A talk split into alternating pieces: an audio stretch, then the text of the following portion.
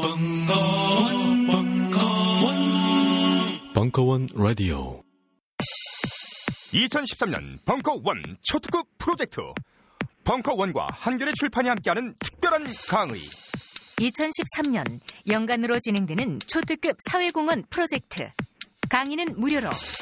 단 본인이 생각하는 수강료를 주변 사회단체에 알아서 기부하는 듣도 보도 못한 기부형 양심 강좌. 4월 이원재 전 한겨레 경제연구소 소장의 이상한 나라의 정치학, 경제 전문가의 정치 견문록으로 시작됩니다. 정치, 경제, 철학, 심리, 역사, 건축. 총 5개 강좌가 주 1회씩 5주간 순서대로 1년을 꽉 채우는 헌정사상 초유의 구성. 머리도 채우고 가슴도 뿌듯해지는 2013년 초특급 프로젝트 특별한 강의 벙커원, 알라딘, 한겨레 홈페이지를 통해 신청하실 수 있습니다.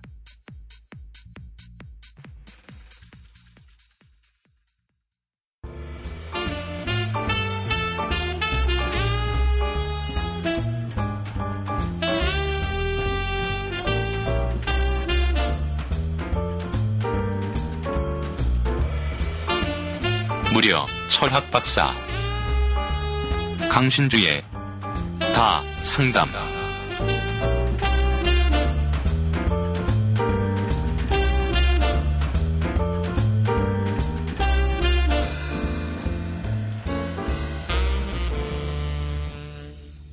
반갑습니다. 오늘의 테마는 작년에 올해의 인물은 사실은 그 김호준 씨죠. 예, 김호준 씨 책 사셨죠? 김호준 씨한테 사인 받으셨나요? 사인에 뭐라고 써 있어요? 왜 씨바 왜 씨바죠? 리을 탈락 리을 탈락 그거랑 관련된 것 같아요. 그 작년에 사실은 제일 우리 사회에서 소중했던 인물이 아마 그 저 역사적으로 이렇게 보더라도 그 김호준 씨와 그 일부 일부 사람들 뭐 시사대지 뭐 기타 등등해서 예, 기타 등등해서 그게 우리 사회에 큰 영향을 끼쳤던 거. 예, 근데 근데 별로 뭐 많은 영향력은 없었어요. 뭐, 뭐 대통령 될 사람 다 되고 뭐 그냥 우리는 우리는 그냥 우리끼리 가고. 그 어쨌든지 간에 그래서 요번 테마도 제가 정한 건 아니고 그 우리 저 여기 매니저 미모의 매니저가 쫄지 마로 하자. 어 이렇게 했더니 그 굉장히 많은 게 왔어요. 뭐 타인의 시선에 항상 쫄고 있다라는 분이 세 분, 대인 관계 여덟 분, 이성에 대해서 이성 관계에 대해서 항상 쫀다 있고 가족 관계 또 사회에 대해서 뭐 여러 가지 외모에 대해서 뭐 돈에 대해서 이렇게 다양하게 이제 왔어요. 굉장히 많거든요. 오늘도 똑같이 이제 끝까지 가는 건데 뭐 빼거나 그러지는 않을 거예요. 근데 가급적이면 지난번처럼 똑같거든요. 어, 전체 3부로 나눌 생각인데 1부는 제가 강연을 할 거고요. 왜냐면 이 강연은 진짜 필요해요. 왜냐하면 웬만한 지뢰는 여기서 다 제거를 해야 돼요. 그러니까 이게 너무 많기 때문에 그래서 이제 나머지 남은 2부, 3부에서는 여기 오신 분들, 여기 저한테 보내주셨던 분들, 요 얘기를 그냥 계속 하는 걸로 이렇게 이제 진행을 할 거고, 그리고 어, 쉬는 시간을 갖는 게 좋다라는 여기 주최 측의 의견이 있었어요. 어, 쉴 때마다 나가서 커피를 사 먹는다. 그래서 아시다시피 이거는 이곳은 카페 공간이 아니죠. 그래서 저 우회층에서 그 커피를 사들고 내려와야 되는 공간이에요. 그래서 여기가 무료죠. 무료예요? 그러니까 무료니까 커피를 먹어야 되는 거예요. 결사적으로. 예, 네, 그러니까. 그래서 쉬는 시간을 그 두 타임을 갖고 다시 얘기를 하지만 다음번에는 다섯 타임 정도를 가질 수도 있어요. 그러니까 어쨌든지 간에 그렇게 해가지고 진행을 하고 중간에 좀 이제 시간이 급하시면 뭐 조용히 당당하게 그냥, 그냥 쿨하게 그냥 가시면 돼요. 그리고 제 개인적으로는 여기 있는 분들을 끝까지 다 해야 된다. 예, 그런 생각을 가지고 왔으니까. 일단은 이거를 다 읽어보면, 읽어보면 참 답이 없다. 1차적으로 제가 먼저 이제 몇 가지 것들을 얘기를 드릴게요. 이 쫀다라는 표현은 두렵다라는 거죠. 근데 이게 사실은 두려움의 근본 논리 중에 딱 하나가 있어요. 뭐냐면 우리는요, 지가 안 해본 거에 대해서만 무서워해요. 이거를 머릿속에 공식처럼 넣어놓으셔야 돼요. 그러니까 예를 들면은 어, 그, 저기, 저기, 여자분들 중에서 섹스 무섭죠? 시- 쉬워요? 아, 저, 이거, 잠깐만. 잠깐만. 일로 와봐. 이거 보세요. 아, 왜? 자, 자, 자. 자, 자, 자. 어때요? 무서워요. 이게 참, 참, 참, 참, 이게 저 부끄러운 얘기인데, 왜 무섭냐면 안 해봐서 그래요. 그래서 이게 사실 어떤 사람이든지 간에 처음에 사랑하는 남자를 만나가지고, 이 보통 남자들은요, 1차적으로는 우리가 가부장제에 살면 자크락강이 얘기를 하지만, 여, 남자한테 여자는요, 어머니 아니면 매춘부밖에 없어요. 이게 제 얘기 아니에요. 자크락강이 요게 남자를 위한 하나의 실말이에요. 그러니까 이건 무슨 소리냐면 일단은 여자 본인이 여자라고 생각하면 일단은 본인은 어머니는 아니잖아. 그쵸? 그럼 매춘부인 거예요. 근데 우리가 이걸 본능적으로 알고 있는 거 아닌가? 더 섹스해 보이려고 입는단 말이에요, 또 본능적으로. 아니, 어떤 분은요, 그 상대방 남자친구가 나를 어머니로 볼 수도 있어요. 그분은 괜찮아요. 그런데 이제 중요한 건 아까도 얘기했지만은 그런 관계에서 이제 남자들이 얘기를 하거든요. 그래서 남자가 접근할 때는 대개가 사실은 무슨 뭐 오만 얘기하죠. 뭐, 뭐 많은 얘기해요. 뭐, 뭐 박근혜의 정치의 문제점 뭐 이런 얘기 하는데 다 헛소리예요. 다. 요점은 허락이 된다면 허락이 된다면 그날 모텔에 가고자 함이 목- 목적이고 그런데 아 물론 남자들이 다 그런 건 아니죠. 마음에 드는 여자인 경우에도 예. 제가 왜 이 얘기를 하냐면 그러다 보니까 사랑인 줄 알고 오빠 믿어 그러잖아요. 대개 이런 애들은 믿으면 안 되거든요. 왜냐면 목사랑 비슷한 거잖아요. 나를 믿으라 이런 얘기는 믿으면 안 돼요. 그런데도 사랑하니까 간다 따라갈 수 있죠. 근데 한번 잤더니 몸으로는 육체적으로는 시- 내가 신선하지 않았는지 이제는 질렸는지 몇 차례 잠자리를 같이 가다 보면 헤어질 수도 있어요. 실증이 나서 그러면 이제 상처를 받는 거예요. 그러면 이제 섹스라는 게 더 무서워지고 왜 무서운지 아세요? 예? 이분이 왜 무서워보냐면 안 해봐서 그래요. 아무것도 아니거든요, 사실은. 시골에 가서 한 50대 먹은 그 저기 뭐예요. 어떤 손님도 안 오는 다방에 있는 마담을 마- 만나보시면 알아요. 이분들은 쿨하세요. 그건 중요한 게 하나도 아니라는 거 알거든요. 제가 왜 이 극단적인 비유를 쓰냐면 음란하신 분이에요, 이분은. 뭐 섹스에 대해 온갖 판타지를 넣는 거죠. 뭐 사랑 나누고 막 이러면은 막 불꽃이 튀어오르고 막 그 영화 장면을 너무 많이 보신 거예요. 몇 분만 하다 보면 굉장히 많은 분비물과 힘들고 덥고 막 오만 문제들이 봉착한다는 거 알거든요, 진짜로. 그래서 이제 제가 미리 얘기를 드리는 건 성에 대해서 두렵다라는 건 우리가 그만큼 성이라는 거를 섹스라는 거를 멀리하는 풍습에 살아서 그래요. 우리의 욕망의 하나의 정의 중에 하나가 그 조르주 바다유가 했었던 말, 우린 금지된 것만 욕망하거든요. 그러니까 금지된 것만 우린 욕망해요. 그래서 예를 든다라고 그러면 나체촌에 보면 성추행 문제가 안 벌어져요. 나체촌에. 여러분들 생각에 나체촌 가면 대박이죠. 다 벗고 가지면 막 음란증, 간음증이요? 그런 게 어딨어요. 그냥 보이는 게 다 벗고 있는데. 그러니까 이런 금지된 것들이거든요, 대개가. 그래서 욕망이란, 그래서 금지 속에 뭐가 있냐면 공포나 두려움의 요소도 있는 거예요. 하면 안 된다라는 거. 그러니까 막 하지 마! 이런 거예요. 여자 만나지 마! 이거 하지 마! 하지 마! 하지 마! 이런 거 요소 속에 모든 금지나 공포, 쪼는 거, 이런 게 다 있는 거죠. 그래서 먼저 우리가 다듬, 먼저 마음속에 어쨌든 새겨 넣어야 될 거, 우리는 안 해본 것만, 안 해본 것만 무서워한다. 경찰 왜 무서운지 아세요? 경찰이나 공권력이 무서운 이유는 사실은 잡혀서 고문을 안 당해봐서 그래요. 물론, 많이 당하면은 트라우마가 되기들 하는데, 의외로 별거다라는 느낌이 들 때가 있어요. 그런 경험 해보셨죠? 야, 이건 죽을 뻔 했는데 별게 아니구나. 그래서 대개 일단은 우리가 가진 공포들의 쪼는 거의 특징은 대개 여러분들이 그거를 안 해봤었던 것들과 관련된 거예요. 이성과의 관계든 뭐의 관계든 뭐 어떤 관계든 간에 바닥의 출발은 예, 여기에서 일단은 진행이 되죠. 그래서 항상 공식처럼 머릿속에 넣어놔야 될 거, 나는 내가 안 해본 걸 무서워한다. 여행도 처음에 무섭죠. 혼자서 어떻게 여행을 가지? 이럴 수도 있고, 집 떠나서 어떻게 혼자서 자취를 하지? 이러죠. 자취 해보신 분은 알잖아요. 별거 아니죠. 별거 아니에요. 그러니까 의외, 로 우리가 무서워하는 것들은 되게 안 해본 거다라는 거죠. 그래서 이것이 가지고 있는 하나의 해법 중에 하나는 그냥 하는 거예요.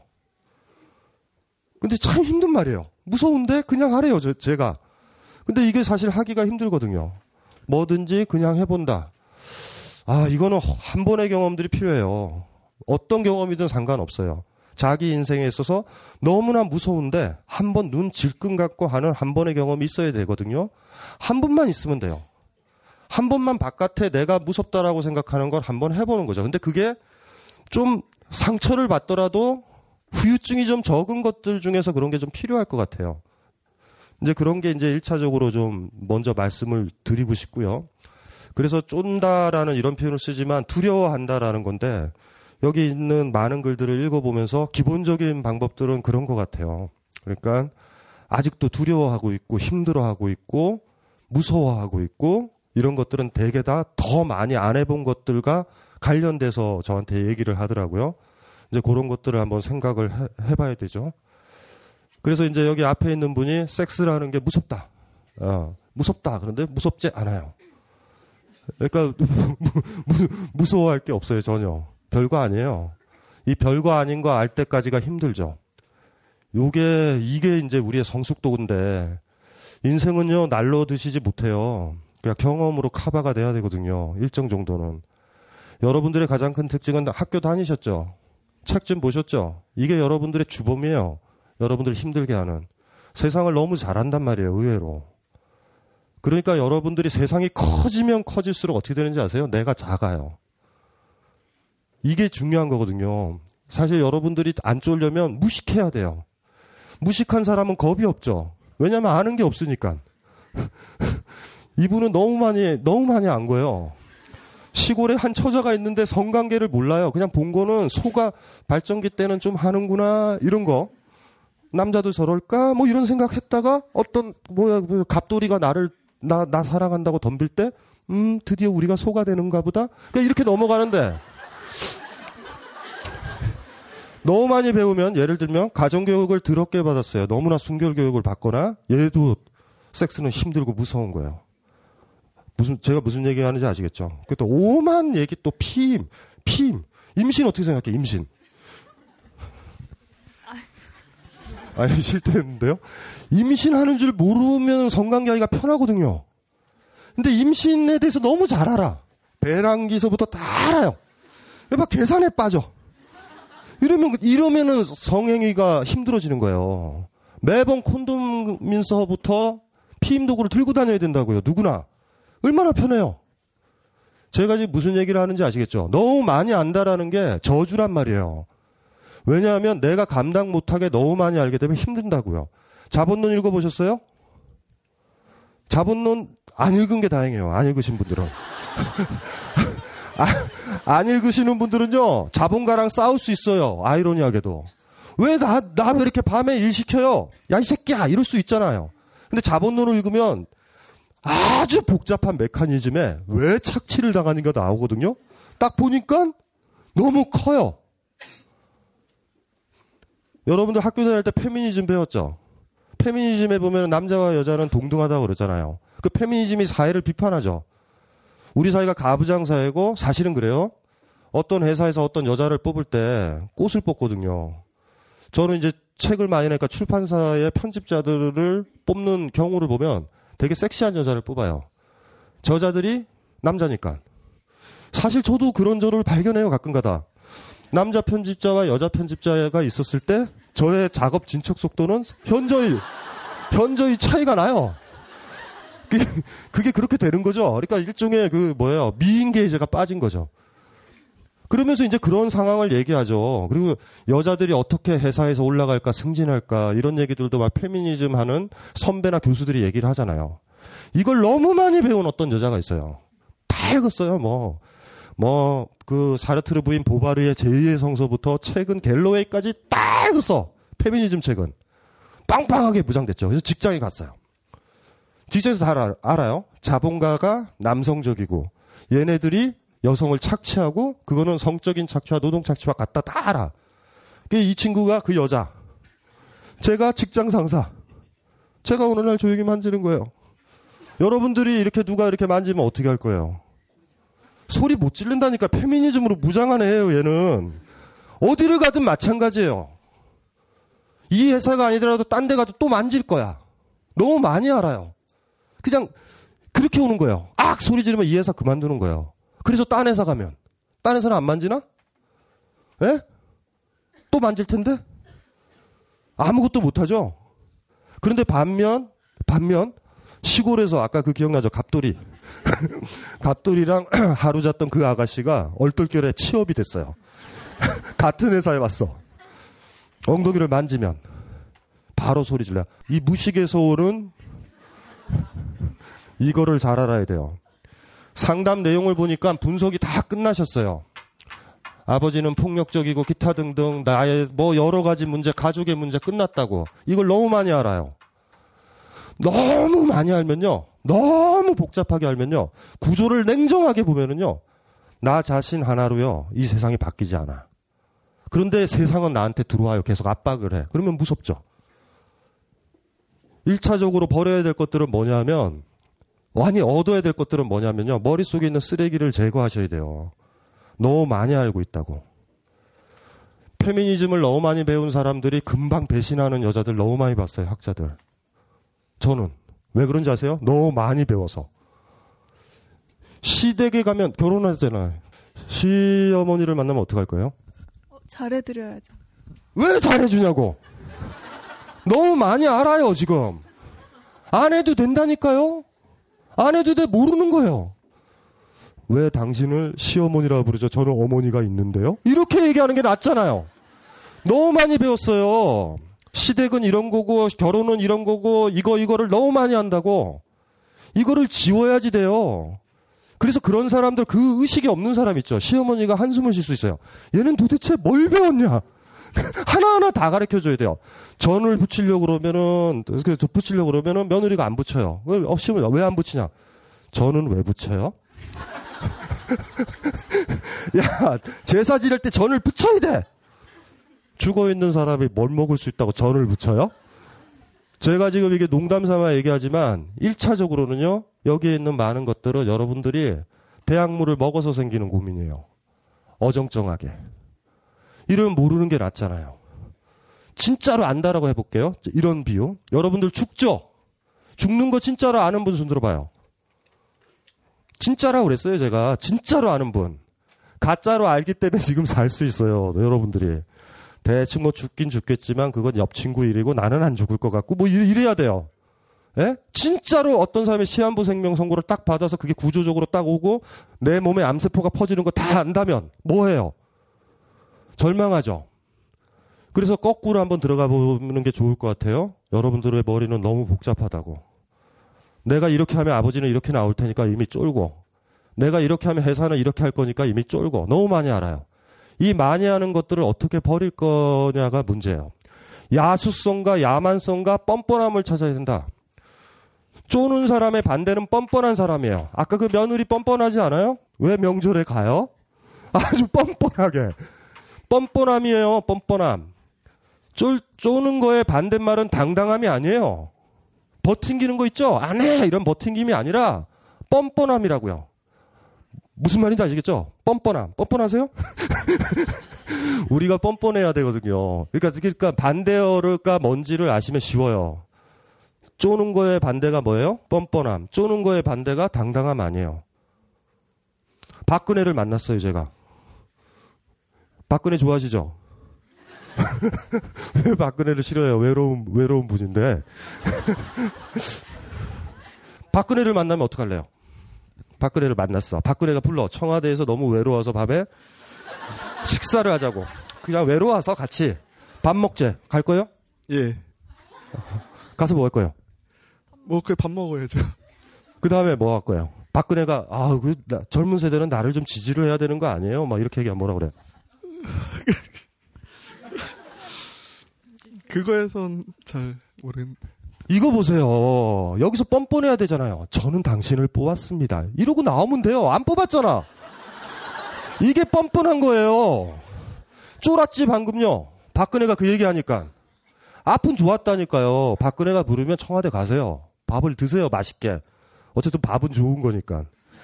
그 보통 밥을 먹으면은 박근혜 입장에서도 여러분이 자기 말을 들어야 되잖아. 근데 여러분은 먹을 거 다 먹고 뭐 지지도 한다 그러고 나올 때는 한마디 해주면 돼요. 박근혜 만세!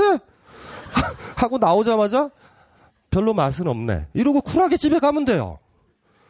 전라도 지역에 있죠. 전라도 지역에 딱 가다 보면은 정교조 선생님들 강의를 할 때 보면은 정교조 선생님들 예전 이명박 때 이명박이 와서 밥 먹으라고 오, 라고 청와대에서 그러면은 막 선생님들이 난리예요. 거기를 어디에 가!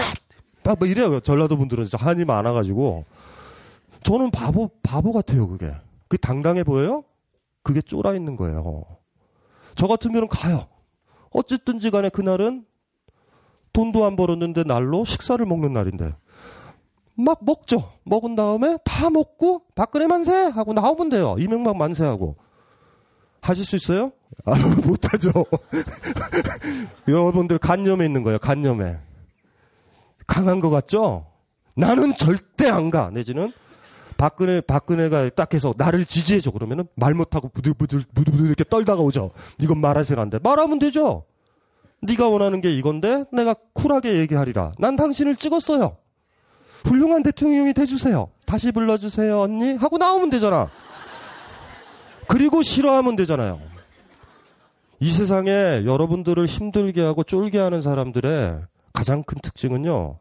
그 사람들에 맞서 싸우는 방법 뻔뻔함이에요. 뻔뻔해지셔야 돼요. 여기 상담 보내주신 모든 분들은 순결해요. 순수해. 아니 짜증나 죽겠어요. 읽으면. 뻔뻔한 거를 선택을 왜 안 해요? 여러분들을 힘들게 하는 사람들 보면 다 뻔뻔해요. 여기 보면. 어떤 분들은 진짜 여러분들의 성적으로 착취한 사람도 있어요. 뻔뻔하죠? 뻔뻔해 보여야 돼요. 이게 중요한 거죠. 그러니까 미리 먼저 말씀을 드릴게요. 쪼는 거에 반대는 뻔뻔하, 뻔뻔합니다. 예, 여기에서 이제 우리가 당당해짐의 하나의 자 그거 어떤 공식을 하나 얻어야 돼요. 예, 뻔뻔하다. 뻔뻔할 수 있겠죠? 이거에서 해결이 된다고요. 뻔뻔하게. 사장이 얘기하죠? 왜 이렇게 실적이 안 좋아? 그럴 때 뻔뻔하게 얘기하는 거예요. 열심히 했는데 이상해요. 잘 모르겠는데요? 이렇게. 이거. 그런데 그렇게 얘기하면 또 찔리죠? 최근에 애인과 실연해가지고 일을 못했거든요. 그러니까 또 말 못하고 얼굴 빨개져서 열심히 할게요. 그리고 저한테 상담을 보내요. 저는 사장이 무서워요. 이러면 안 된다니까요. 여러분들이 배워야 될 거는 뻔뻔함들에 대해서 배워야 돼요. 거짓말을 하는 방법을 배워야 돼요. 미리 얘기를 드리지만 이 세상에서 강한 사람만이 거짓말을 해요. 약자는 정직만 얘기한다고. 고해성사 자리에 다 얘기하죠. 제가 어느 자리에서든가 항상 하는 얘기 있어요. 사람들이 나이가 들면 아니 아이들이 크면 일기 쓰게 하잖아요. 비밀 일기 기억나시죠? 열쇠 있어야 돼요. 열쇠. 열쇠 이렇게 돌리는 거. 아이는 정성 들여 열고 닫지만 사실 쿨하게 열릴 수 있는. 어머님이나 부모님이 원하는 건 딱 하나예요. 애 내면을 보고 싶은 거거든요. 내면을 보고 싶은 거예요. 그리고 여러분들은 쓰죠, 불만을. 요새, 요새 엄마가 뭐 마음에 안 든다, 학교 가기 싫어, 뭐 이런 거 쓰잖아요. 그럼 엄마가 그걸 보고서 여러분을 읽으려고 그러는 거예요. 그쵸, 정직하죠? 근데 진정으로 뻔뻔한 사람은, 어머니한테 안 쪼는 사람은 이렇게 써놔요. 난 다시 태어나도 이 집에서 태어날 거야. 이 사람이 쫄아 보여요? 가지고 놀지? 여기 상담하시는 모든 분들의 특징, 거짓말을 못해요. 거짓말을 못하면요, 약자인 거예요. 아시겠어요? 고해성사의 자리를 보세요. 고해성사 아시죠? 신부한테 다 얘기를 하잖아. 그리고 신부한테 하나의, 하나의 어떤 의무가 주어지죠? 다른 사람한테 얘기 안 하고 죄를 사해주기. 정직한 사람, 정직하다라는 게 약자거든요. 여기 있는 분들 정직해요, 다. 그래서 이렇게 생각하시면 돼요. 쫄지 않으려면 거짓말을 잘해야 돼요. 사회에서 가르쳐 줬던 대로 거의 반대로 하면 돼요. 부모님이 남자랑 손잡지 마라, 손잡아요. 다 반대로 하면 거기서 해방에, 해방이 열려요. 얼마 안 지나서. 요게 이제 여러분들이 고민을 많이 해봐야 돼요. 거짓말 잘하시는 분. 나는 사실은 거의 문학적 수준에 이르렀다. 모든 문학은 거짓말이죠. 그들 당당하죠. 문학자들처럼 뻔뻔스러운 사람이 없고 당당한 사람이 없어요. 한국 사회에 있어가지고 민주화 운동을 누가 끌고 가냐 하면 문인들이 끌고 가죠. 왜요? 그들은 거짓말장이거든요. 거짓말을 한다는 거 우월한 거예요. 그래서 박근혜는 그리 거짓말을 잘하는 거예요. 모든 권력을 가진 사람은 거짓말쟁이이기 때문에 되는 거예요. 여러분들도 한번 보세요. 여러분들이 까마득한 선배야. 저 밑에 신입사원이 있어. 신입사원이 저 일을 해서는 안 된다 할 때 어떤 경종을 알리기 위해서 거짓말 하지 않죠? 거짓말 하죠? 여러분들이 결혼해서 아이를 낳았어요. 아이가 자꾸 저 락스를 먹으려고 그래. 락스가 시원해 보인다고. 그럼 뭐라고 해야 돼? 뭐라고 해요? 설명할까요? 여기에는 염산 성분이 들어있어서 마시면 뇌가 부식된단다, 뭐 위가 부식된단다 이래요? 뭐 부식이 뭔지 뭘 알아요? 뭐라고 얘기해요? 죽어? 아 죽음도 잘 몰라요. 꼬리가 생긴다. 죄책감 느껴요? 바로 가? 성당에 가서? 오늘 아이한테 거짓말했어요. 꼬리가 생긴다고 했어요. 아이가 물어봐요. 갑자기 엄마 나는 어떻게 태어났어? 뭐라고 얘기할래? 황새가 주워왔어. 뭐라고요? 황새가 주워왔어. 황새가 주워왔대요. 쿨하게 해야 돼요. 쿨하게. 쫀 사람만이 음 얼굴 얼굴 빨개지고 이게 쪼는 거예요. 무슨 소리인지 알죠? 거짓말을 능수능란하게 하자. 거짓말은 나쁜 뜻이 아니에요. 사실은 그래서 무슨 말인지 알죠? 나는 항상 정직해야 되고 순수해야 되고 뭐를 얘기를 해야 된다 이렇게 생각할 때 그 사람 그런 순수주의자들이 힘들고 쫄아요. 왜냐하면 세상은 지저분하거든요. 누구를 만나도 나는 도화지 같아. 이 도화지 같은데 먹물이 튀거든요. 무슨 말인지 아시겠죠? 그 먹물이 튀면은 신경 쓰지 말고 먹물 위에다 막 그리세요. 막 또 막. 그래서 제가 지금 먼저 얘기한 거, 예. 뻔뻔함의 최고의 실천적 덕목 중에 하나는 적절하게 거짓말을 해라. 또한 양심의 가책을 전혀 느낄 필요가 없다. 양심의 가책을 느끼면 안 돼요. 거짓말이 발달한 나라와 문화는 문학이 발달해요. 영화 다 뻥 아니에요, 그거. 소설도 다 뻥이고, 시도 뻥이잖아. 왜 여러분들이 작가가 안 되는지 아세요? 예? 거짓말을 못 해. 거짓말을 못하는데 어떻게 문학이 가능해요? 거짓말 속에 새로운 역사가 열리는 거예요. 야, 이런 세계 가능하지 않을까? 막 뻥을 막 뻥뻥 치면 사람들이 그거에 속아서 또 사회를 만들어요, 그렇게. 미래의 꿈이라는 게 뭐예요? 우리 이렇게 착취한다라고 이런 사회가 있었으면 좋겠다라고 누가 막 뻥을 친단 말이에요. 뻥이 긴가민가 하다가 받아들이면 사회가 변하는 거예요. 거짓말 하실 수 있죠? 물어보죠. 저, 저 강신주라는 사람은요, 섹시한가요? 조금요. 아, 조금요는 뭐예요? 그냥 얘기해주면 돼요. 저 인간이 듣고 싶은 얘기만. 미치도록 섹시해요. 잠을 못 자겠어요. 그런데 이게, 이게 내 진심이면 그렇게 얘기를 못 한단 말이에요. 쫀다라는 거에 우리가 이거를 벗어날 수 있는 근본적인 동력은 거짓말을 아주 편안하게 하는 거예요. 당신이, 강신주 난 너를 그렇, 좋아하지만 섹시하진 않잖아요. 하지만 그 얘기를 하는 거예요. 해주는 거야. 그러면서 속으로 생각하는 거죠. 좋아? 이렇게. 여기 상담하시는 분들의 모든 대인 관계들을 보면 정직을 얘기하려고 준비가 돼 있다니까. 이건 거꾸로 뭐라고 얘기하냐면요. 죽을 때까지 우린 거짓말 속에서 살 거예요. 아이의 거짓말, 애인의 거짓말, 친구의 거짓말, 동기의 거짓말. 그거 못 견디면 끝나는 거예요. 그리고 누군가가 나한테 거짓말을 했다라고 그러면 걔가 나, 내가 어려운 거야. 애인이 나를 맘먹으면요. 내가 좀 불안하면 지가 딴 여자를 만나도요. 딴 여자 만나면 거짓말 한다? 어, 사실은 그, 그 여자는 거래처 사람이야. 이러면 아직도 날 무서워하는 거야. 근데 걔가 대놓고 정직하게. 그럴 수 있죠. 음, 내 애인이야. 이건 뭐죠? 나를 무시하는 거잖아. 상대방이 나한테 거짓말을 한다라는 것, 거짓말이 오고 가는 것들을요, 가치를 잘 생각을 해보셔야 돼요. 이게 중요한 것 같아요. 오늘 오신 분들은 거짓말을 하면 얼굴이 붉어지거나, 거짓말이 힘들거나, 집에서 거짓말하는 시나리오를 엄청 만들지만, 시나리오를 까먹어서 거짓말을 못하는 사람들이에요. 거짓말 잘해요? 하실 수 있어요? 하루에 세 번씩 거짓말을 안 하면, 입에 가시가 돋는다라는 각오로 거짓말을 하시면 6개월 정도 지나면 여러분들은 이 세상에 대해서 쪼는 게 없어요. 하나도. 다시 한번. 제가 박근혜요. 뭐라고 그래요? 저는 저를 존경하시나요? 네. 이게 얼마나 좋아요. 이게 이것처럼 박근혜한테 모욕적인 건 없어요. 왜 박근혜를 지지 안 한다고 그래요? 그러니까 또 쫄아 또 그 다음엔 어떡하지 피해를 볼 것 같다. 저는 저 제가 김호준 씨면 방송할 거예요 이렇게 팟캐스트에 박근혜 만세. 묘한 방송이 되죠. 예? 피하거나 공격하거나라는 것들을 그쵸? 그러면서 우리가 쫄고 다치는 것들. 제가 지금 얘기했잖아요. 거짓말은 뻔뻔하죠. 뻔뻔한데 쪼는 사람은 아니에요. 거짓말 하세요. 편안하게. 이 능력부터 기르면 사회에 무리는 많이 불러 일으키세요, 여러분들이. 대신 쫄지는 않아요. 아, 요, 요 세치혀로 거의 인생이 다 해결되는구나. 요, 요, 요걸로 다, 어, 니가 나, 니가 나를 빨아달라고? 응, 빨아줄게. 너 좋아. 너 멋있어. 섹시해. 됐니? 행복하니? 이런 식으로. 진심에서 우러나오는. 진심에서. 거짓말 하세요. 예. 쪼는 사람들의 심리적 특징은 정직했기 때문에 그래요. 대개가. 예. 굉장히 정직한다고요. 어린애처럼. 그러니까 공식이에요, 공식. 인생이 사람이 살아갈 때 당당한 사람. 근데 바닥에는 그게 뭐가 있냐면 우리가 사랑하는 사람한테는 거짓말 할 수 있어요. 아이 사랑하면 거짓말 할 수 있어요. 그쵸? 황새가 너 데리고 왔다. 그쵸? 이렇게 거짓말 할 수 있잖아요.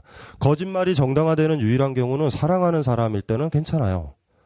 이거는. 하지만 만약에 사회에서 더 강한 놈이 있죠. 강한 놈이 여러분들한테 막 정직을 강요하고 너는 뭐야 하고 프레스를 가해올 때 또 자기를 보호하기 위해서 거짓말을 할 수 있어야 돼요. 쿨하게. 여기에 모든 사람들은 다 거짓말을 못 한다고요. 찔리죠? 그냥 찔려. 힘 있는 사람이 너 이거 했지? 그러면 찔려요. 들킨 거 아니야? 이런다고요. 이런 것들이 없어져야 된다라는 거 일단은 먼저 얘기를 말씀을 드릴게요. 쪼는 거의 반대가 뭐라고요? 뻔뻔한 거예요. 나는 뻔뻔하지 않은데 상대방이 들으면 좀 뻔뻔하죠. 뻔뻔해야 돼요. 쪼는 거의 반대는 뻔뻔함이에요. 원칙적으로. 뻔뻔해지세요. 여기 상담하시는 분들의 대부분이 이분들을 뺀 나머지 외부의 어떤 자기를 쫄게 만든 그 대상들은 대개 특징들이 뻔뻔해요. 이건 거꾸로 얘기해 보면 여러분들이 밥이라는 건데 이들을 이길 수 있는 유일한 방법은 더 뻔뻔한 거예요. 싸우라는 얘기를 하는 거 아니에요. 당당하다고 당당하지 마세요. 왜 당당해? 박근혜한테 당당하면 훅 간다? 박근혜를 이기는 방법은요, 뻔뻔해지는 거예요. 뭐라 그래? 대통령 만세라는데. 제가 저, 저기 예전에 그 저기 저 MB KBS 노조 1년, 1년 됐다고 그래 가지고 제가 강연을 갔거든요. 그래서 투쟁 지침을 전, 전달하고 왔는데, 예. 사람들이요, 막 멘붕이죠. 예, 그죠?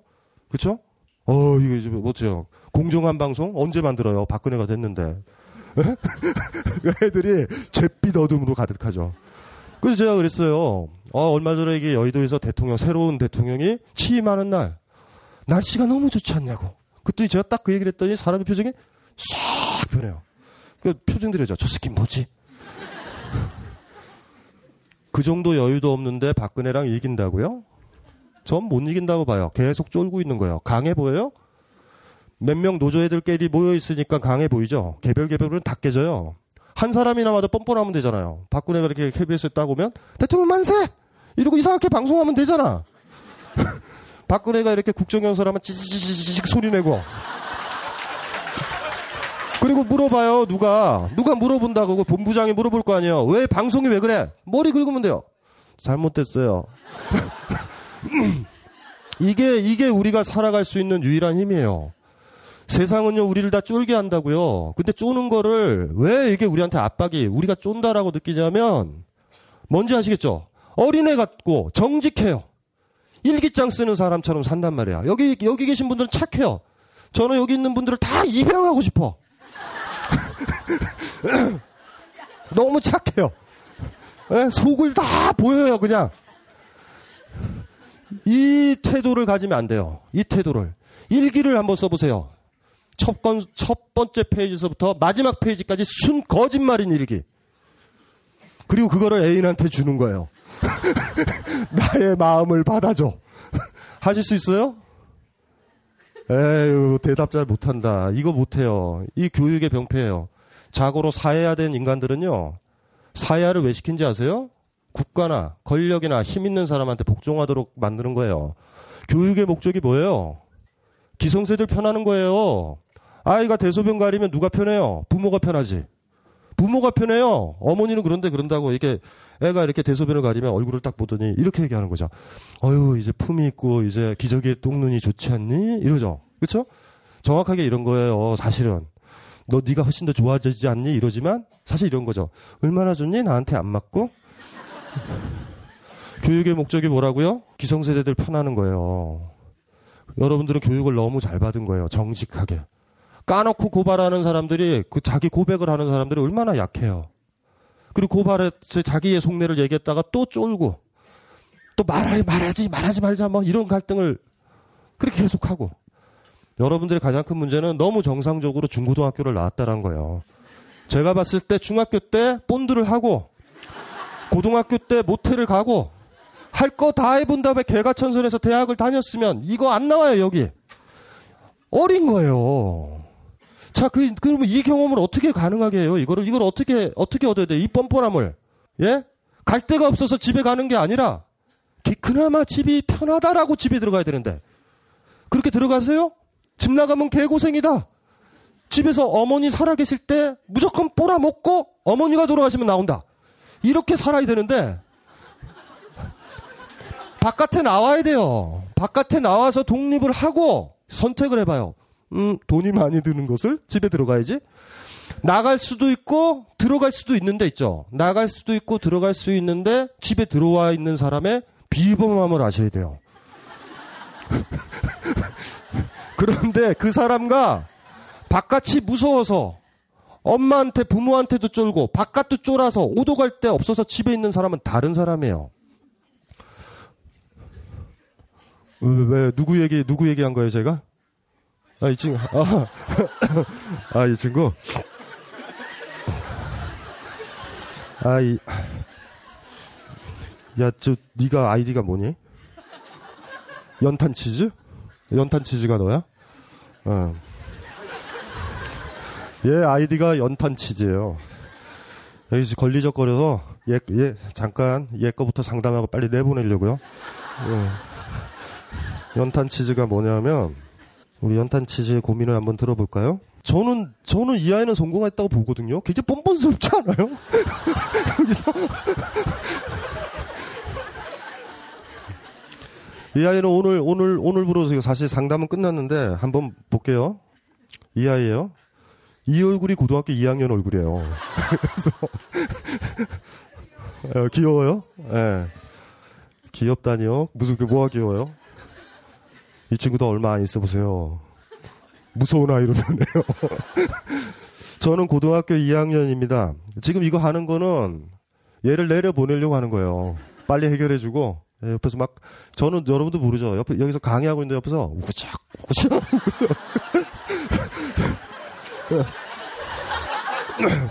저 같으면요 여기서 저는 못 먹겠어요.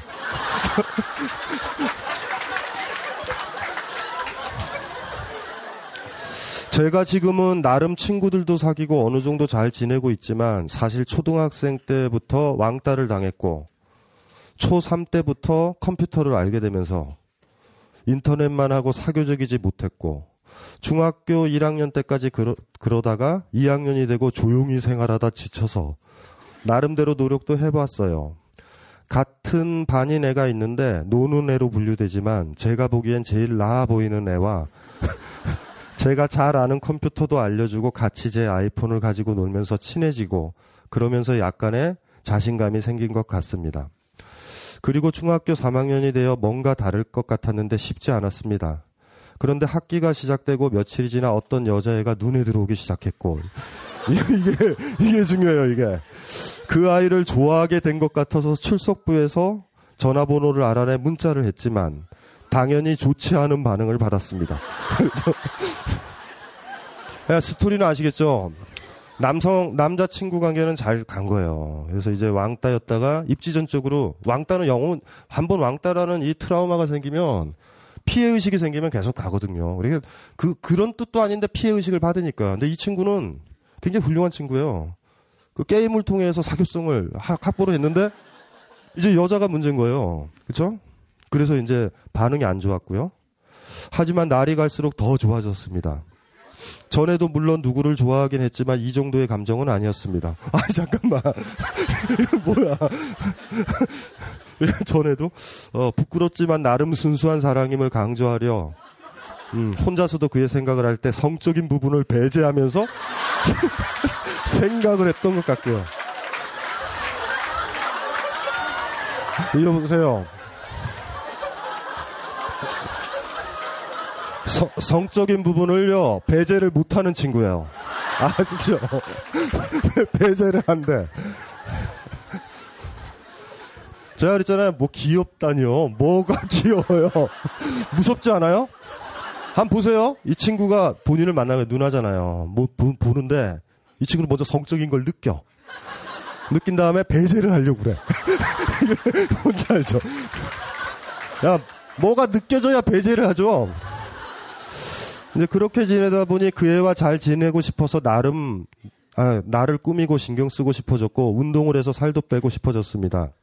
그래서 나름대로 간식을 줄이고 어, 머리도 잘 안 감았지만 샤워도 자주 하고 교복도 신경 쓰고 머리도 유행처럼 자르고 그렇게 했습니다. 그러면서 그에게 선물도 주고 맛있는 것도 주고 문자도 했지만 발전은 없었습니다. 뭐 이런 얘기예요. 이걸 받으면서 생각을 한 게 이거 좀 다른 얘기인데요. 여기서 이 여기서 또 하나 제가 얘기를 할게요. 친구를요 사귀지 마세요. 여러분들 착각에 빠져 있다고요. 이 베이비들만 다른 사람이 인정하는 걸 듣고 싶고 사랑받고 싶어요. 베이비들만. 일단은 여기에 모든 모든 인간관계의 문제는 뭐냐면요. 인정받으려고 그래서 생긴다고. 인정받으려고. 인정받으려고 하지 말아요. 왜 인정받으려고 그래? 다 보면은요. 뭔가 인정을 받아야 돼요. 진짜 위대한 인격은 어떤지 아세요? 뻔뻔스럽다니까요? 왜 인정받으려는 사람은 항상 정직하려고 그런다고. 두 사람의 남녀가 결혼을 했어요. 신혼여행에 갔어. 여자분 있죠? 여자분이 사실 잘 놀았어요, 지금까지.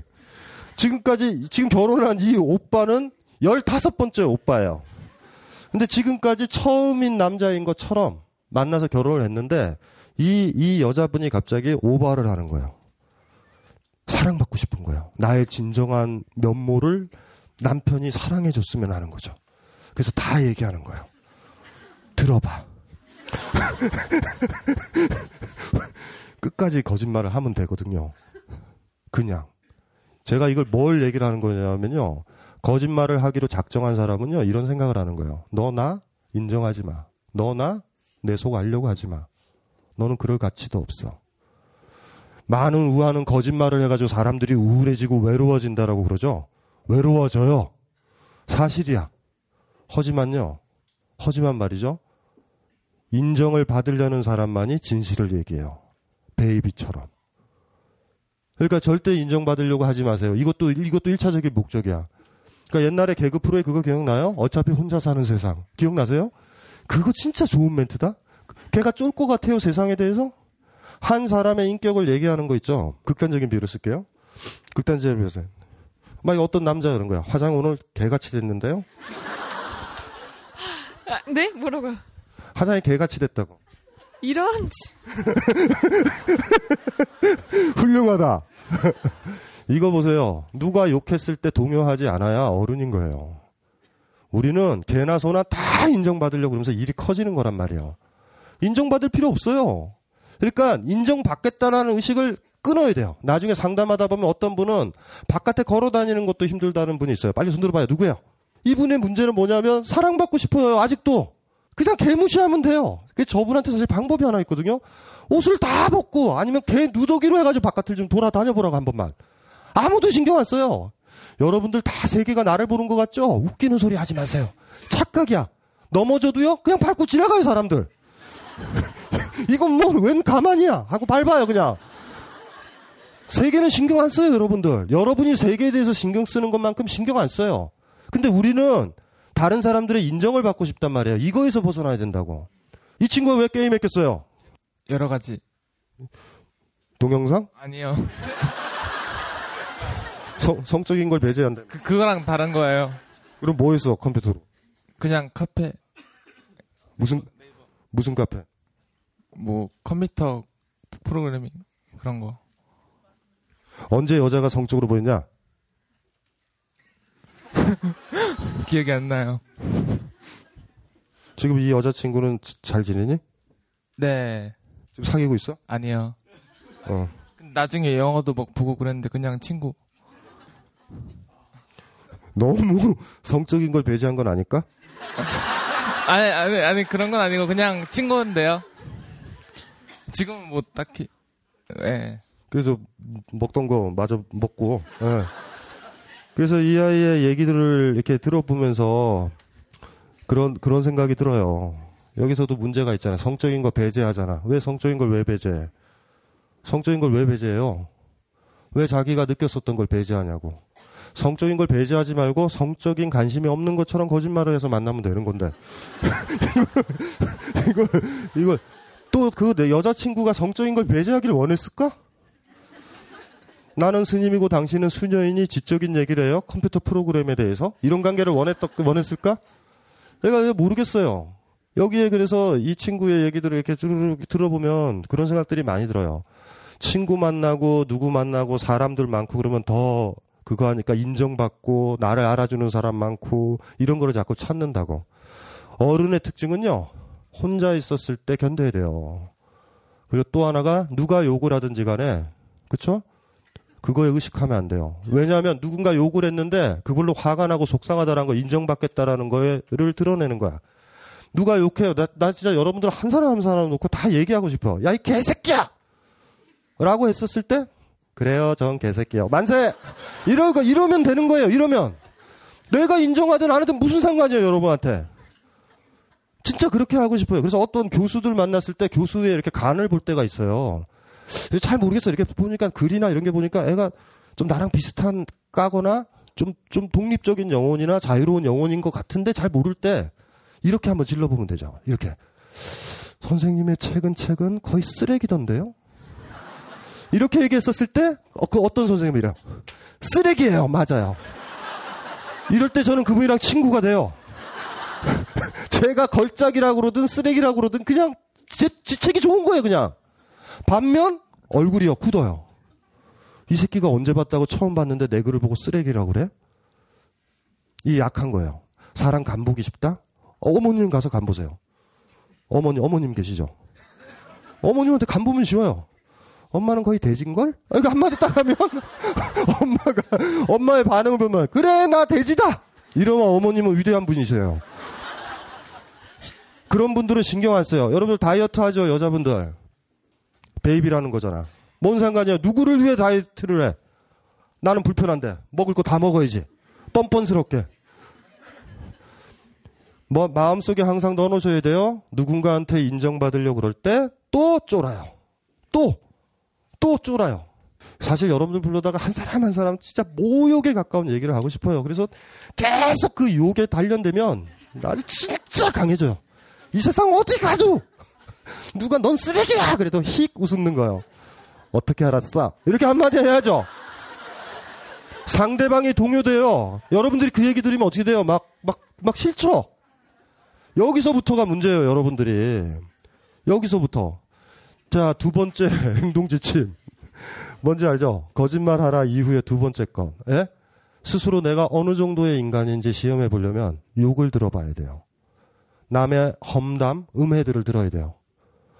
여기 우리 상담 중에 어떤 분들은 뭐냐면 어떤 남자친구를 만나는데 직장에서 막 말을 만드는 거예요, 막. 둘이서 동거를 한다. 어, 그럴 때는 그렇게 하시면 돼요, 그냥. 어떻게 알았어? 들켰는 것을? 그러면 끝나요. 동거하는 내 모습은 아닌 거예요. 이렇게 나 자신을 부인하잖아요. 여기서 문제요. 무슨 소리인지 알죠? 남에게 인정받으려고 하지 말 것. 자꾸 남에게 인정받는 이 메커니즘이 우리를 세상에 쫄게 만들어요. 거멸하게 만들고. 예? 이쁘니 컴플렉스를 버려야 돼. 이쁘, 난 이쁘지 않아. 공부 잘했어요, 학창 시절에? 아니요. 이거 얼마나 좋아요. 내가 할 말이 없잖아. 못했다는데. 이거예요. 그런데 잘한 척 하거나 잘 함직한 그걸 놨을 때 여러분들은 힘들어지고 세상에 위축되는 거예요. 이 부분도 이 부분도 중요한 거예요. 남의 인정을 받으려고 하지 말 것. 어머니의 칭찬 들으려고 하지 말 것. 어머니의 칭찬 들으면 남자친구랑 여자친구랑 모텔도 못 가요. 무슨 소리인지 알아요? 뭔 상관이에요, 그게. 나한테.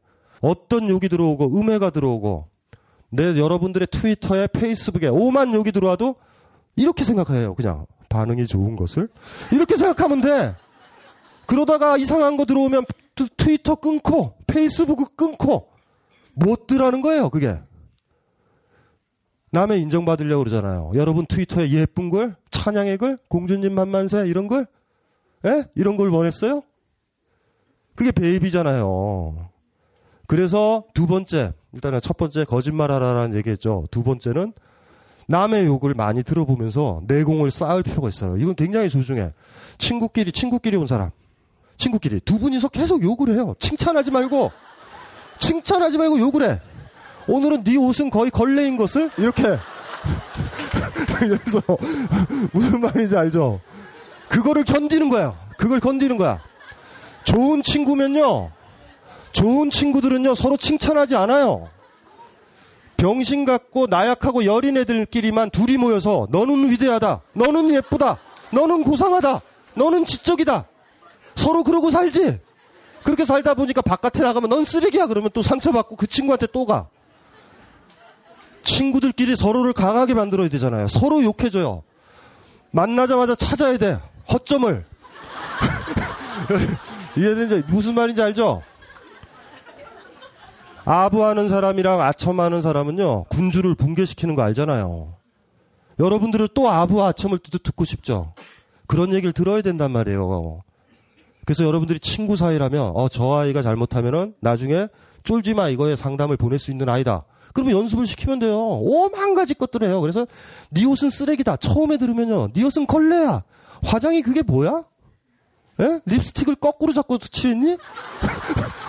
뭐 이렇게 얘기를 할 때, 이렇게 얘기를 할 때 처음엔 힘들지만 견디면 견디면 무슨 일이 벌어지는지 아세요? 놀라운 일이 벌어져요. 심지어 화장도 안 할 거예요. 그 다음부터는. 남의 눈치를 보지 않는다는 거예요. 그 다음부터는. 이거 중요한 덕목이에요. 친구들끼리 위로하지 마세요. 예? 불쌍한 양들처럼.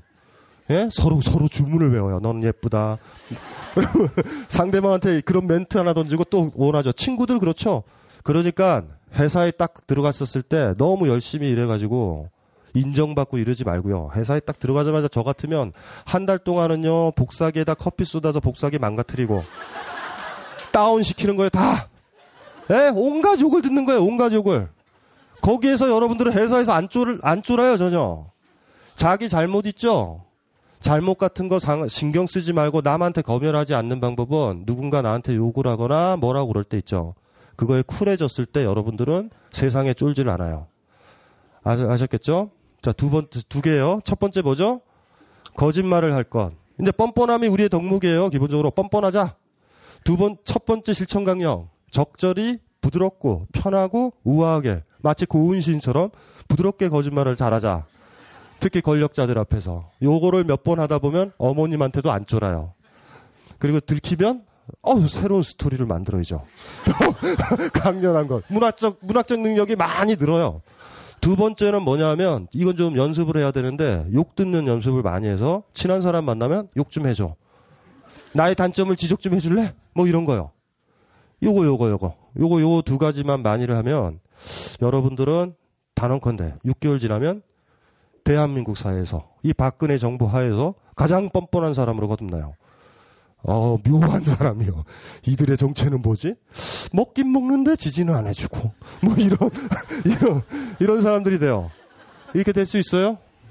이게 될 수 있나요? 쫀다라는 거에 반대는 당당하고 저항하는 게 아니다라는 걸 아셔야 돼요. 쪼는 거에 반대는 뻔뻔함이에요. 뻔뻔함. 뻔뻔스러워야 돼요. 거짓말 잘하고 누가 뭐라고 욕을 해도 얼굴빛 붉히지 않는 사람이 될 것. 예. 철판을 깐 사람이요. 철판을 깐 사람. 철판을 깐 사람이 왜 세상에 쫄아? 쫄 거 없죠. 이 두 가지만 계속 연습을 하면 돼요. 6개월 지나면 김호준 만나도 안 쫄아요. 김호준, 김호준 아저씨가 박근혜한테 이렇게 휘둘릴 때 여러분들이 김호준한테 얘기할 수 있어요. 쫄지 마, 씨바. 무슨 말인지 알죠? 김호준 씨 딱 보면은 철면피죠. 김호준 씨 거짓말 잘해요. 의외로. 모든 덕목을 다 가지고 있어요. 뻔뻔하다고. 대신 김호준의 뻔뻔함이 괜찮은 건 사람들을 사랑하니까. 권력자에 대해서 뻔뻔해요. 이 사람 가만히 보면은. 예? 의외로 막 순교, 순교자들처럼 있죠? 막 그냥 오버해가지고 뭐 아니면 도다! 이렇게 안 살아요. 그래서 여러분들도 배워야 될 것들이 하나가 그거죠. 예. 일단은 쪼는 거의 반대말은 뻔뻔함이에요. 여러분이 뻔뻔해지면 이 세계 무엇에 대해서도 쫄지 않아요. 뻔뻔하게. 일 못해도 일 못했다고 그래서 공부 시험 성적 떨어졌다고 그래가지고 집에서 굶는 애들 있어요. 배고픈데. 진정으로 위대한 사람은 많이 잘 먹어요. 뭔지 알죠? 그러니까 부모님이 싫어하죠, 그러면. 야, 너 음식이 입에 들어가냐? 그러면 안 되고 그냥 먹으면 돼요. 예? 그 일과 그 일은 다른 일이에요. 어머니. 이러면서. 이러면 어머니한테 쫄겠어요? 안 쫀다고요. 거짓말 잘할 것. 그쵸? 남이 뭐라고 구박해도 꿋꿋할 것. 우리가 지금 얘기했던 이 세상에 대해서 안 쫄았던 사람 중에 대표적인 사람이 누구냐면 디오게네스라는 사람 알죠? 니체가 좋아하죠? Diogenes of Sinope. 시노페 지역의 디오게네스 아시죠? 디오게네스는 어떻게 살았냐면요. 이렇게 통에서 살다가 알렉산더가 진짜 디오게네스를 좋아했거든요. 알렉산더 뭐라 그러는지 아세요? 나는 나는 알렉산더 왕이 아니라면 디오게네스이고 싶다라고 그랬다고요. 그 앞에 딱 와요. 이, 현우 왜 내밀어요? 갑자기 귀여운 듯이. 이게 좋잖아요. 이 세상에 안 쫄아요. 그냥 이분은 뻔뻔스러움이 혀로 나와요. 이렇게 혀로. 제가 뭐라 그러니까 혀가 쭉 나와요.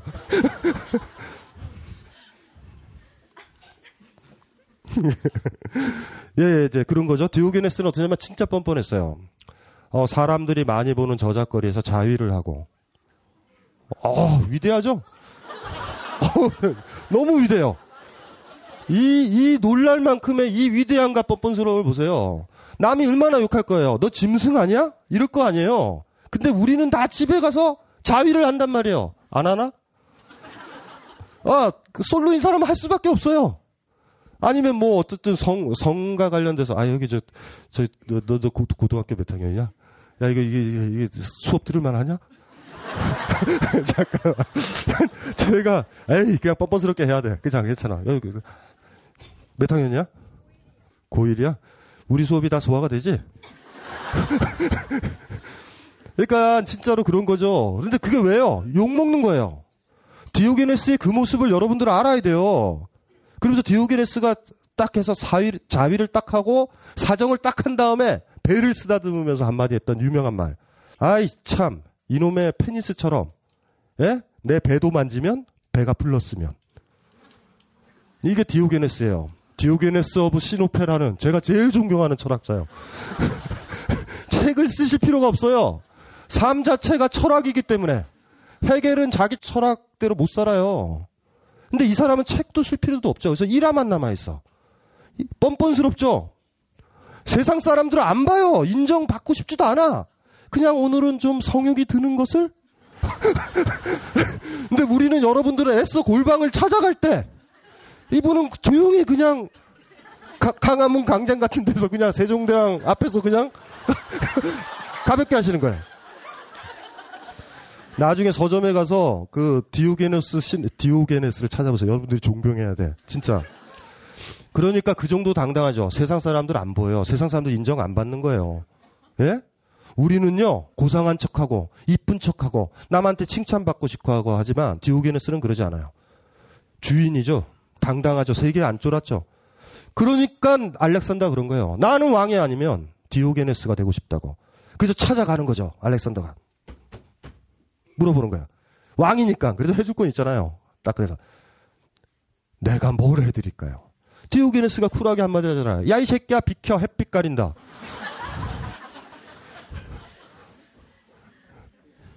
더러웠어요. 디오게네스 목욕 안 했어요.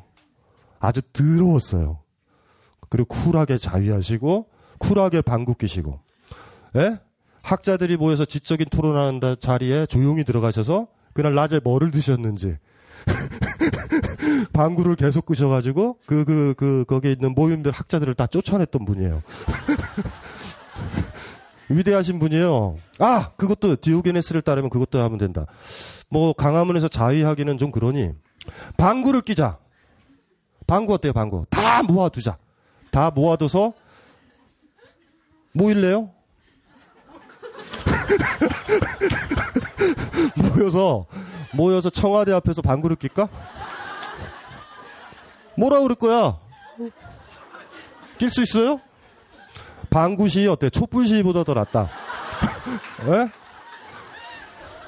아 여담인데 갑자기 제 친구가 생각난다. 제 친구가 그, 이 방구에는 메탄가스가 들어있다라는 얘기를 알고 메탄은 굉장히 그 휘발성이 높아서 불만 들이대면 이게 어떻게 되냐면 팍 불이 붙어요.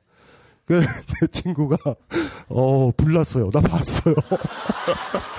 그러니까 해보세요 집에 가서. 그 밤에 하자 밤에 밤에 밤에 강화문에 모이는 거예요.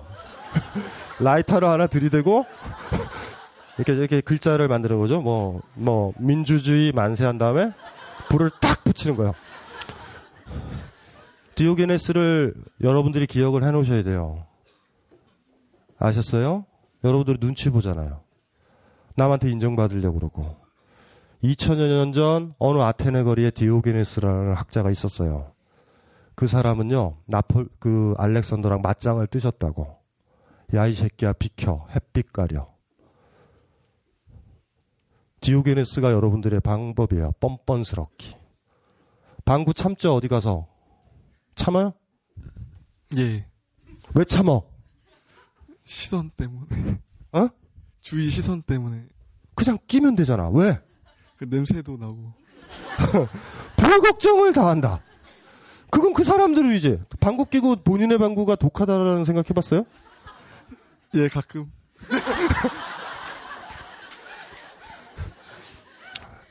여러분들이 진짜 위대해지는 또 하나의 연습이 있다. 그거는 아까 두 번째 있죠. 좀 이렇게 남의 인정을 받지 말아야 된다와 같은 건데 누구한테 욕 듣는 것보다 더 좋은 방법은 방구 끼는 거다. 거. 그러니까 이제 대중들이 많이 모였거나 도서관, 뭐 학교 이런 데 있죠. 많이 모여야 돼. 많이 모인 데서 방구를 껴서 얼굴에 미동 안 하기. 음, 그러면 디오, 디오게네스 된다. 아주 쉽다, 이거 방법. 야, 너 할 수 있겠니? 야, 너 방구 잘 끼자? 아이, 저 부끄러워하는 거 봐. 방구 잘 껴? 아, 갑자기, 갑자기 생각났다. 지금 방구 끼고 싶으신 분이요. 방구 끼고 싶은 사람. 방구 끼고 싶은 사람 없어요? 우리 낄까? 예? 이 벙커, 여기가 벙커잖아요, 벙커. 그거 연습 한번 해봐요. 그 나의 인격의 성숙도와 나, 내가 이 세상에 안쫓는 당당함은요, 방구를 끼기. 교향곡을 좋아하시면은 5번에 맞춰서 끼도, 껴도 되고, 알아서 하는 거예요. 하실 수 있어요? 그럼 남들이 욕할 거예요. 뭐라 그럴 거야. 그럴 때 얼굴에 미동도 하지 않게. 웃, 그냥 시크하게 웃어주는 거예요. 들었니? 라고. 그 정도 큰 소리인데 들었니 라고 하는 이 거짓말이요. 하실 수 있겠어요? 하실 수 있겠어요? 음, 디오게네스는 그렇게 얘기를 했고, 또 2000년 전에 위대한 사람이 많아요, 지금보다. 중국의 어느 그 철학자 송견이라는 사람이 있는데, 너무나 디오게네스 같은 사람이라서, 디오게네스도 책 안 쓰잖아요. 송견이라는 학자도 책을 안 쓰는데, 이 사람의 테마는 이거야. 변모, 부욕. 모욕을 당해도 치욕으로 생각하지 않는다. 요게 또, 요게 또 핵심이에요. 모욕을 당해도 치욕으로 생각하지 않는다. 가장 많이 쪼는 거는 아마 트위터를 하거나 뭐를 하거나 사람들의 이상한 댓글 같은 거 올 때 상처받죠. 페이스북에. 너 쓰레기지. 이런 얘기 들으면. 그게 올 때 모욕으로 생각하지 않는다. 2000년 전에 저 서양에서 디오게네스는요. 예? 저작거리에서 자유를 했어요. 방구를 끼고. 그리고 이쪽 중국 거의 비슷한 시기에 중국에서는 모욕을 당해도 수치스럽게 생각하지 않는다. 요 얘기를 했다고. 무슨 얘기인지 아시겠죠? 동요하지 않는 거예요. 자, 이거부터 여러분들이 연습을 하면 돼요. 그렇다고 그래서 권력자를 디오게네스가 알렉산더를 죽일 수는 없고 알렉산더의 전체주의를 붕괴시킬 수도 없어요. 하지만 말이죠. 뻔뻔하긴 수는 있어요. 쫄지는 않을 수가 있어. 여러분들이 지금 생각하고 있었던 이 덕목 이것이 여러분들이 그리 좋아하는 김호준의 덕목이에요. 김호준 씨는요. 더럽게 트름도 많이 하고 아주 더러워요. 가까이 있으면. 아셨어요? 예? 알고 있잖아요. 그게 김호준의 위대함이에요. 여러분과 김호준의 차이는 여러분은 트름을 참고 김호준은 하고 김호준은 방귀를 끼는데 여러분들은 못 껴요. 김호준은 권력이 끼지 말라고 그래도 껴요. 이거에 여러분들의 차이인 거예요. 그래서 그게 쫄지 말라라는 말, 당당해지라는 말은 고상한 말이 아니, 아니고 고상해지는 지라는 얘기가 하는 게 아니에요. 비장한 영웅이요? 순교자를 얘기하는 게 아니라 뻔뻔스러워지라고요. 자신의 삶에 대해서. 나에 대해서. 욕 같은 거 두려워하지 말아야 되고 눈치 볼 필요도 없어요. 연습은 많이 할 수 있어요. 아까도 얘기했잖아요. 길거리에서 해보세요, 진짜로. 사람들 무섭잖아요. 그러면 그냥 가다가 여기 나가면서 계속 방귀 끼세요. 뿡뿡뿡뿡. 사람들이 그럴 거예요. 어, 저기 뭐지? 어? 사, 어? 소독차가 지나간다. 소독차가. 그래서 돌아보면서 냄새는 안 났지요? 하고 쿨하게 나가면 되잖아. 여기서부터 저 연습인 거예요. 여기 계시는 분이나 조금 이따 상담할 많은 분들의 특징들은 사랑받고 싶어 하고요. 관심 받고 싶어 하고요. 이쁜 사람이고 싶고요. 고상하고 싶고요. 순수하고 싶고요. 라는 이런 걸 가지고 있는 사람이에요. 칭찬해주면 훅 넘어갈 사람들. 여기 있는 분들을 그래서 다 입양하고 싶다니까요. 데리고 놀기 너무 좋아. 다! 얘도. 다요. 너무 좋잖아. 칭찬만 해주면 다 넘어갈 사람들을. 그게 거짓된 칭찬이든 간에. 이게 이제 우리가 가진 가장 큰 문제예요. 그래서 누군가 칭찬해주면 좋고, 누군가 칭찬 안 할 것 같으면 쫄고, 또 이제 뭐에 대해서. 그래서 머릿속에는 왜 디오게, 디오게네스가, 시노페의 디오게네스가 왜 길거리에 자유를 했는지, 그 행위가 뭔지 보여주는 거예요. 나는 속에 틀어박혀가지고요. 몰래 자위 안 해요. 사람들을 조롱하는 거예요. 니들은 집에서 자위하잖아요. 그래서 바깥에서 자위하는 사람 뭐라고 그러죠? 길거리에서 디오게네스는 사랑 나눠요. 사람들 욕하죠. 여러분들은 집에서 하잖아요. 왜 욕을 해요, 그걸? 디오게네스는 뻔뻔스럽고 결과적으로 당당한 거예요, 그게. 디오게네스가 스스로 보여주려고 그랬던 거. 고상해지지 말고요. 이쁜 척 하지 말고요. 예? 뻔뻔스러워져야 된다. 쪼는 거의 반대가 뭐다? 뻔뻔함의 두 가지 강령. 첫 번째, 거짓말 잘하기. 들키지 않고. 부드럽고 우아하게. 두 번째는 욕 먹자. 욕을 기꺼이 먹자. 하루에 욕을 세 번 안 먹으면 입에 가시가 돋는다. 이런 생각으로 욕 듣기. 욕이 부족하면 반드시 욕 먹을 짓을 하기 나가서. 하실 수 있어요? 오늘 계속 그랬잖아요. 욕 안 먹으려고. 잔소리 안 들으려고. 야단 안 먹으려고. 그게 쪼는 거잖아. 욕을 잔뜩 먹어야 돼요. 잔뜩. 아주 그냥 미어 터지게. 여러분들이 그걸 해야 된다고요. 별게 아니에요. 저도 욕 많이 먹거든요. 욕 많이 먹어요. 이러고 있는데 이렇게 이런 식으로 강의를 하는데 누가 좋아하겠어요? 싫어해요. 뭐 무슨 뭐 철학의 품격을 훼손시켰다라는 둥. 그럴 때 저는 그냥 쿨하게 그러죠. 제가 좀 천박하죠. 신경 안 써요, 그런 거. 그런 거 왜 신경 써요? 그런데 그러려면 처음에 생각나요. 박사학위를 받고서 저도 좀 고상을 떨, 떨때 있잖아요. 막 그러면은 누군가 논평 이상하게 하면 막 뭔지 아시겠죠, 막. 예? 그랬었던 시절이 있어서 알아요. 어느 순간에 쿨하게 욕 먹으면 돼요, 그냥. 그리고 다른 사람 간 보는 방법 아셨죠? 예. 칭찬해 주는 분은 잘 모르니까 욕을 쨍하게 한번 해주면 돼요. 그 사람이 가진 단점을 한번 건드리면 돼요. 너 짝꿍댕이지? 하고 한마디로. 그 상대방이 엉덩이를 흔들면서, 어, 어떻게 알았어? 이러면 여러분보다 강한 사람이에요. 좋은 사람 만난 거야. 아주 강한 사람이에요, 그 사람은. 반면 짝꿍둥이다 그러면 막 화내는 사람. 봤어? 봤어? 이런 사람. 볼 필요도 없어요. 짝꿍둥이가 분명해.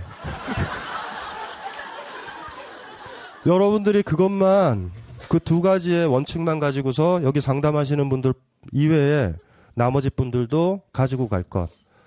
거짓말을 잘하면 박근혜를 이길 거고 정치가들을 이길 거예요. 걔네들도 거짓말하고 나도 하는데 예. 두 번째 뻔뻔스러우면 여러분을 누구도 모욕 줄 수 없고 당연히 그러니 어떤 주장도 할 수 있어요. 글도 쓸 수 있어요. 악플이 붙어도 써요. 뭐 일배든 뭐든 뭘 공격을 해도 무조건 쓸 수 있어요. 뻔뻔스럽게. 오히려 이렇게 쓸 거예요. 예? 오히려 일배들이 다 달리면 우리 뻔뻔스럽게 뭐라고 얘기하죠? 오늘은 명문을 썼나 본 걸? 이렇게 쿨하게 하실 수 있어요? 누구한테 인정받으려고 그래요? 여러분이 그냥 쓰는 거예요. 두 가지 원칙만 철저하게 가지고 있으면 여러분들은 쪼는 거에서 벗어날 수 있겠다라는 생각이 들고 항상 넣어놓으셔야 돼요. 아주 비범한 이 뻔뻔함을 비범한 이 뻔뻔함을 뻔뻔함을요. 여러분들이 가져야 돼요. 이것만 갖게 되면 돼요. 그러면 여러분들이 제2, 제3의 김호준이 될 수 있어요. 뻔뻔한 사람들이요. 지독하게 뻔뻔해야 돼요. 아셨죠? 근데 이게 힘들죠? 그쵸? 방귀 끼는 것도 힘들고 다 힘들잖아요.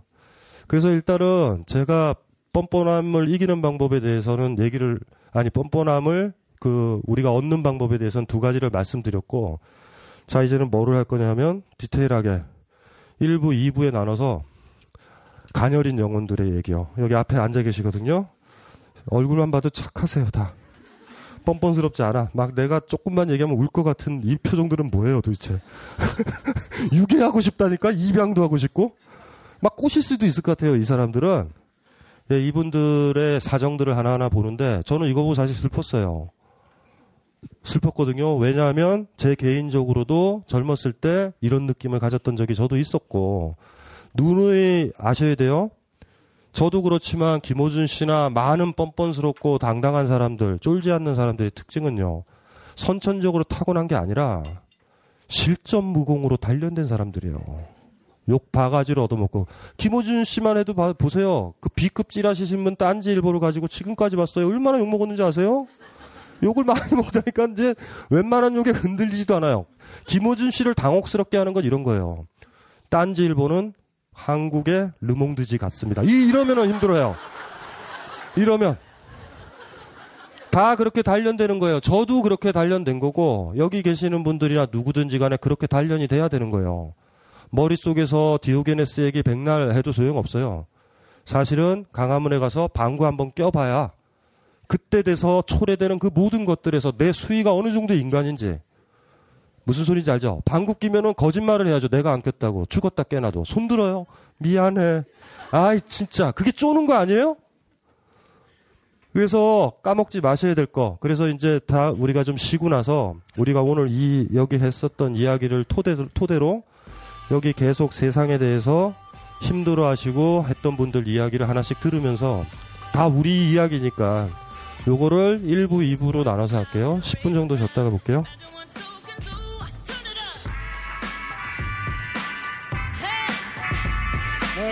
And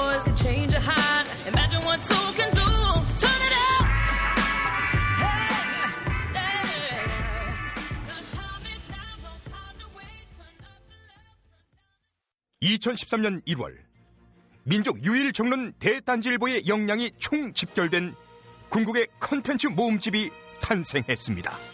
미생, 이끼, 야호 등으로 이미 만화가의 정점에 선 윤태호가 그의 인생 최초로 만평연재를 결정한 잡지. 네이버 웹툰에서 S라인, 살인자 오난감을 연재하며 천재 작가의 등장이라 불리운 꼬마비의 신작을 유일하게 볼 수 있는 잡지. 위대한 캐치비로 일찌감치 대한민국을 뒤흔들어 놓은 강도화가 SF 섹스 향토 환타지 존슨의 단독 연재에 들어간 그 잡지. 재난 국가의 필수 생존 교양서 더 딴지는 마켓.딴지.com에서 바로 구입하실 수 있습니다. 안 사면 확 망해버릴지도 모릅니다.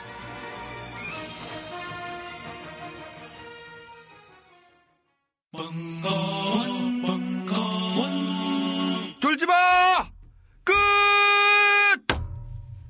the upright. So frustrated.